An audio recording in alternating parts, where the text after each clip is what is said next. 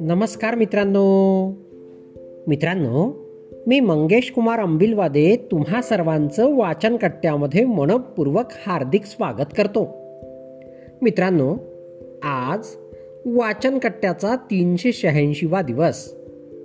वाचनकट्ट्याच्या माध्यमातून आज आपण पुरुषांचं माहेर ही गोष्ट ऐकणार आहोत. चला तर मग गोष्टीला सुरुवात करूया. असं वाटतं निघून जावं कुठंतरी या सगळ्या व्यापापासून. ऑफिसच्या कामांनी वैतागलेला सचिन घरी आल्यावर बडबडत होता. काय हो? काय झालं इतकं? जाऊ दे. काय सांगू आता? या कार्पोरेट कंपन्या म्हणजे ना बाहेरून दिसायला कितीही पॉश असल्या तरी आत इतकं राजकारण चालतं ना एकमेकांच्या चुका दुसऱ्यांवर ढकला आणि स्वत हात वर करून द्या. इतकंच चालतं फक्त.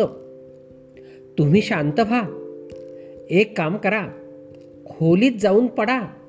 मी मस्तपैकी चहा आणून देते. बर. नवऱ्याला शांत करत निशा चहा करायला किचनमध्ये जात नाही तोच दारात प्लंबर उभा. साहेब तुम्ही फोन केलेला ना? अरे देवा आता याला का आत्ताच यायचं होतं का? निशा फुटफुटते हो हो या इकडे मी दाखवतो. या नळाला लिकेज होतंय आहे जरा. अच्छा साहेब मी करतो दुरुस्त. मला एवढं सामान लागेल तेवढं फक्त आणून द्या. मी सुरुवात करतो कामाला. सचिन तसाच सामान आणायला बाहेर गेला. प्लंबरचं काम बरंच पुरलं. तो गेला आणि सर्वांनी जेवणं उरकली. जेवण झाल्यावर सचिन म्हणाला अग हो मी विसरलोच. तुला माहेरी जायचं होतं ना संध्याकाळी? गेली नाहीस? भाऊ घ्यायला आला नाहीस का? मीच नाही सांगितलं त्याला. का ग? इथे तुमचे हाल होतात आणि मी तिकडे जाऊन आराम कसला करू? माझं काय घेऊन बसलीस? तुला जायला हवं. अग माहेर म्हणजे कुठल्याही लग्न झालेल्या स्त्रीसाठी स्वर्गासमान असतं. तुम्हाला कसं माहीत हो? तुम्हाला तर माहेर हा प्रकारच नसतो. तेच तर दुर्दैव आहे ना आम्हा पुरुषांचं? आम्हाला माहेरच नसतं. तुम्हाला कशाला हवं माहेर? सतत आपल्याच घरी आणि आपल्याच आई वडिलांसोबत तर असतात तुम्ही. अग माहेर म्हणजे फक्त घर आणि आई वडील नाही. माहेर म्हणजे एक दुनिया असते जिथे मनसोक्तपणे आपण वावरत असतो. आपण आल्याचा आभाळा इतका आनंद त्या माणसांना असतो. माहेर म्हणजे एक आभाळ.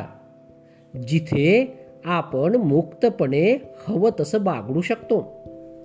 ना कामाचं टेन्शन ना कसला व्याप. सतत आपल्याला हवं नको पाहणारे आणि आपले लाड करणारे लोक आपल्या भोवती घुटमळत असतात. तिथे गेल्यावर कसलाच व्याप नसतो. या धावपळीच्या आयुष्याचा खर तर तिथे विसरच पडतो.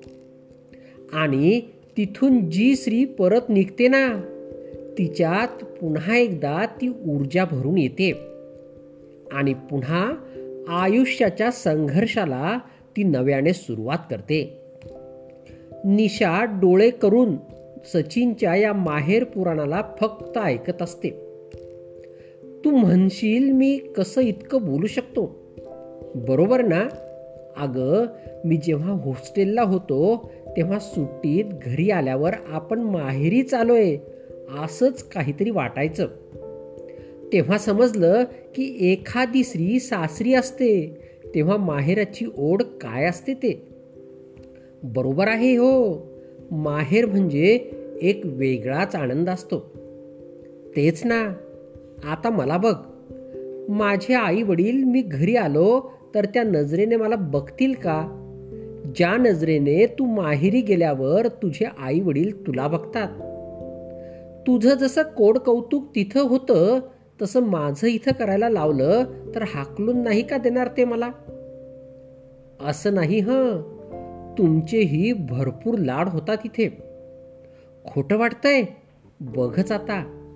आई ए आई काय रे सच्या आज मी आलोय तर मस्त गरमागरम भजी आणि शिरा कर ना स्वयंपाक झालेला आहे.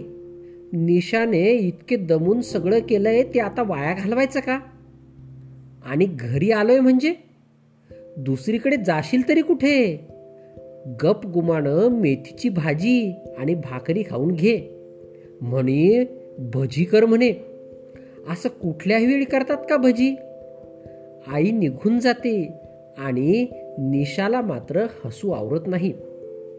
पाहिलंस? हे माझं माहेर. आता समजली ना माहेरची किंमत? म्हणून म्हणतो पुरुषांनाही हवं असं एखादं माहेर. अगदी स्त्रियांसारखं. मित्रांनो गोष्ट या ठिकाणी संपली. चला तर मग उद्या पुन्हा भेटूया तुमच्या आवडत्या वाचनकट्ट्यात. तोपर्यंत बाय बाय.